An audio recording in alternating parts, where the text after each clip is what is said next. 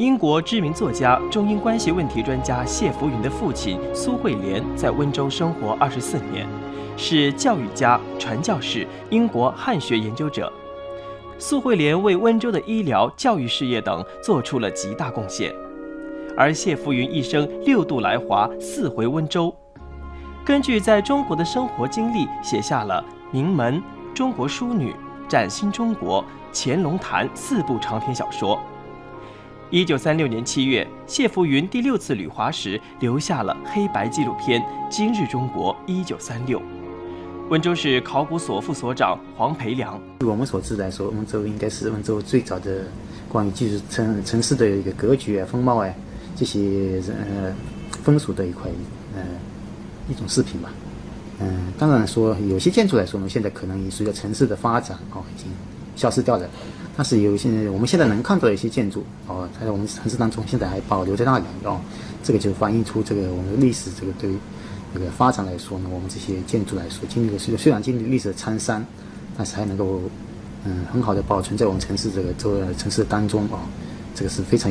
具有这个历史的意义的。影片中依稀能够看到温州的一些街面，还有些明显的建筑物，不少温州市民都会觉得熟悉。那么这些建筑如今又何在呢？温州古建专家、温州市文物保护考古所副所长黄培良认真分析影片后，比对辨认出部分的街景与建筑。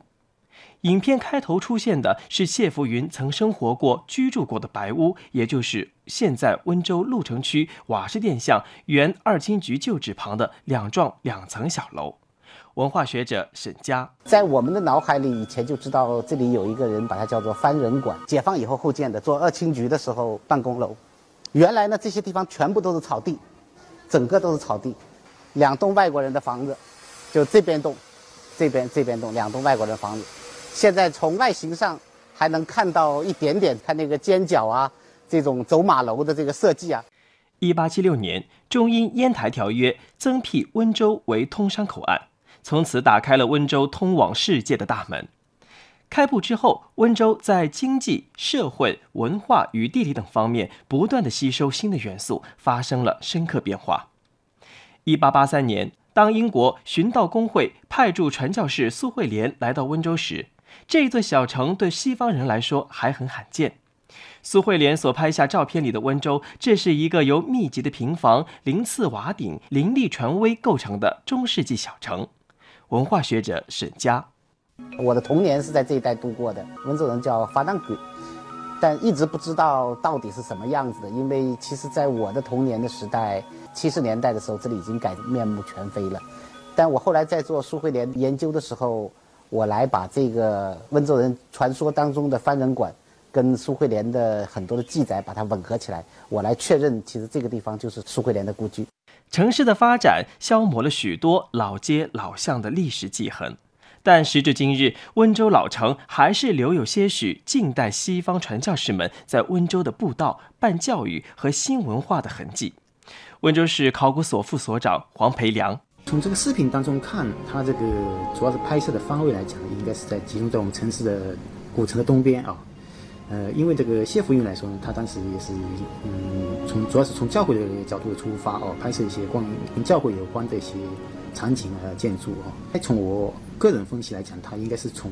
这个艺文学校开始沿着城市的东边那个，我看出来的好像他是沿着这个康乐坊这条路一直往东西这样方向拍摄这里可能看出来的路网来说，可能有那个像信前头还有像花盖里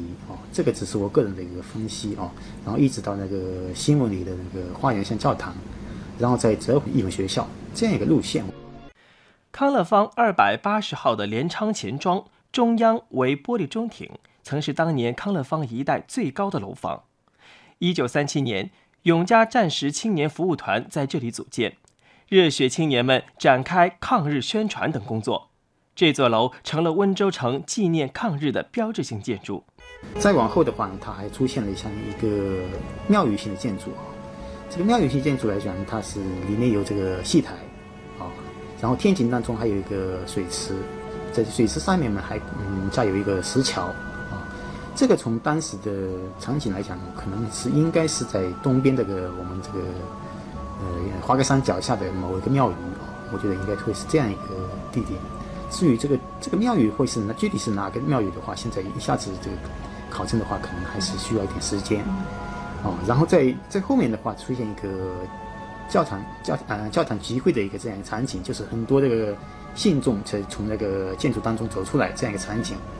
这个场景的话呢，我们一般人看过去有个跟我们现在这个花园型教堂哦这个建筑来说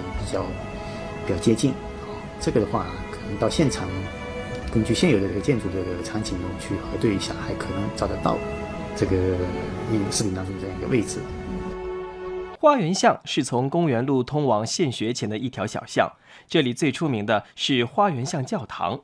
1867年10月，基督教内地会英籍传教士曹雅直来温州传教，在这里设活动点。曹雅直是温州近代史上第一位从西方来的新教传教士。经历10年经营，1877年，曹雅直终于在花园巷建造了这所教堂。1884年10月，温州发生了著名的假宣教案，花园巷教堂被焚毁。1890年，教堂再次重建。文化学者沈佳。那么我们现在站的这个整个的院子，连教堂，包括后面的这个牧师楼，就是当年内地会在整温州的总部。不论是教堂也好，还是牧师楼也好，那整个的建筑、整个的框架结构都还完整保存在这样的地方。不论从历史的内涵还是历史的建筑来讲，都是非常有历史价值跟人文价值的地方。花园巷教堂是温州市区历史最悠久的教堂，也是浙南地区基督徒最早开始敬拜聚会的场所。温州市考古所副所长黄培良啊，还有个场景就是有一个街上还出现一个比较大的两个门洞对称的一个门洞啊，这个门洞呢是一个小八角这样一个造型的一个门洞。这个建筑从我个人分析来讲呢，应该是当时一个比较重要的一个公共性的一个建筑啊，可能也是一个庙宇性。据我个人分析，有可能是个当时的东欧王庙。东欧王庙它当时前面的话，沿着华盖里这个路面的话，当时是有两个门洞的哦。它当时起到一个好像这个环境衬托的这样一个作用。目前来说，我们也是处于这个研究的一个这样一个情况哦。但是很多的内容来说，一些年龄大的一些市民的话，可能在个人的印象当中，还是能够找到一些当时的建筑的一个记忆哦。如果有这样的记忆的话呢，我们也欢迎这些市民向我们提供这样的线索或者信息啊，以便我们更好的确认这个视频当中的一些场景那个建筑。